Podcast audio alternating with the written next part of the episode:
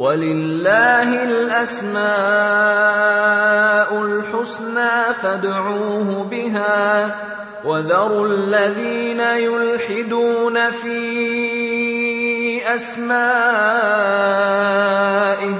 سيجزون ما كانوا يعملون.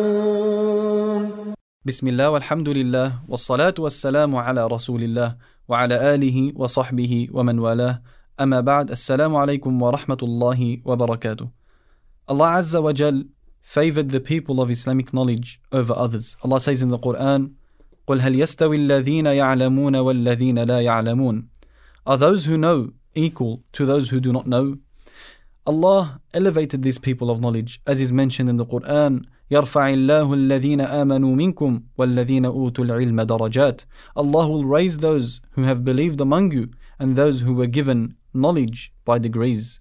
And Allah Azza wa Jal ordered His Prophet Muhammad sallallahu alayhi wasallam to ask an increase in knowledge. وَقُلْ رَبِّي زِدْنِي عِلْمًا And say, My Lord, increase me in knowledge. And the most God conscious of people are the scholars as found in Surah Fatir verse 28 إِنَّمَا يَخْشَى اللَّهَ مِنْ عِبَادِهِ الْعُلَمَاء Of all of Allah's servants, only the knowledgeable of His might are truly in awe and fear of Him.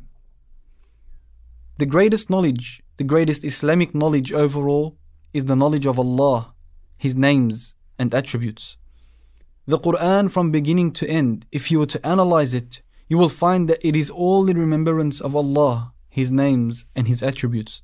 Shaykh al-Islam rahimahullah said, the names and the attributes of Allah are mentioned in the Quran more than the pleasures of Jannah, its food, water and wives and the verses of Allah's names and attributes are greater in virtue than the verses that mention the return of man to Allah. For here we have Surah Al Fatiha, the greatest surah in the Quran.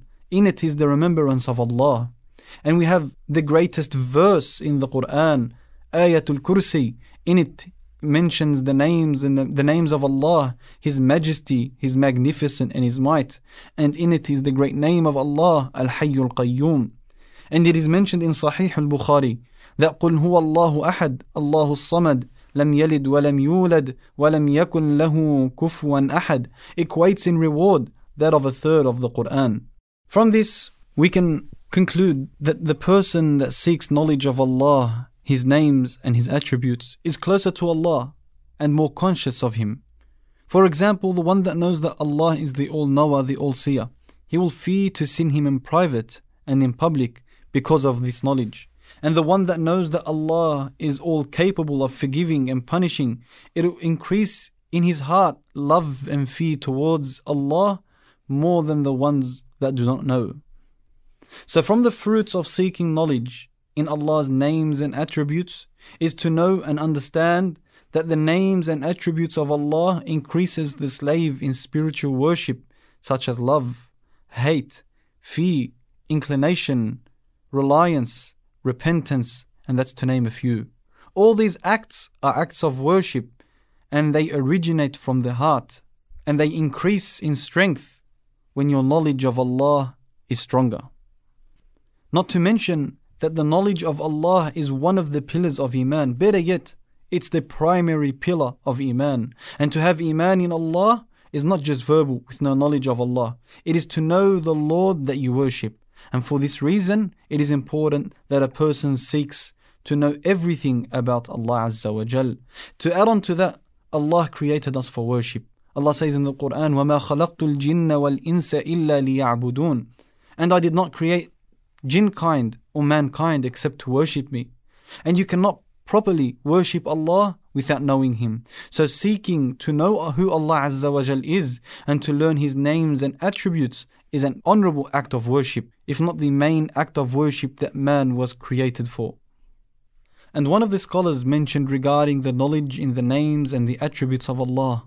The first command that Allah created upon His servants is to know Him.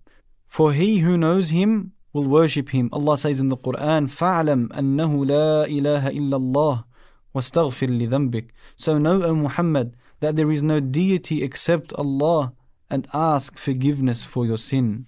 The scholar continued and said if a man asked another man his daughter's hand in marriage or wanted to seek partnership in business, the first thing he will do is ask him for his name and his father's name, and he'll ask people that know him about him, seeking to know every little information possible. Allah, the one that created us and provided for us, we seek His mercy and fear His punishment, is more rightful to seek His names and attributes and know their meanings.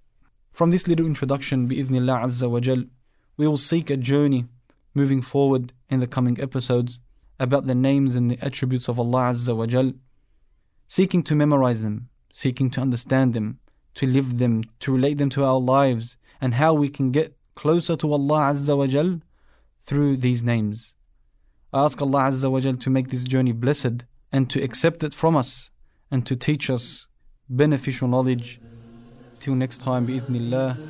السلام عليكم ورحمة الله وبركاته. نسألك وأنت الأسمى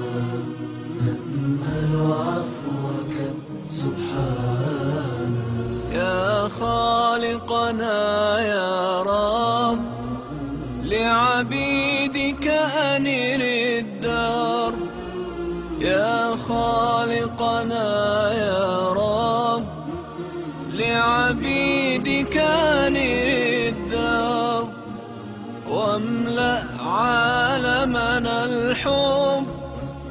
يا ذا الأسماء الحسنى يا خالقنا سبحانك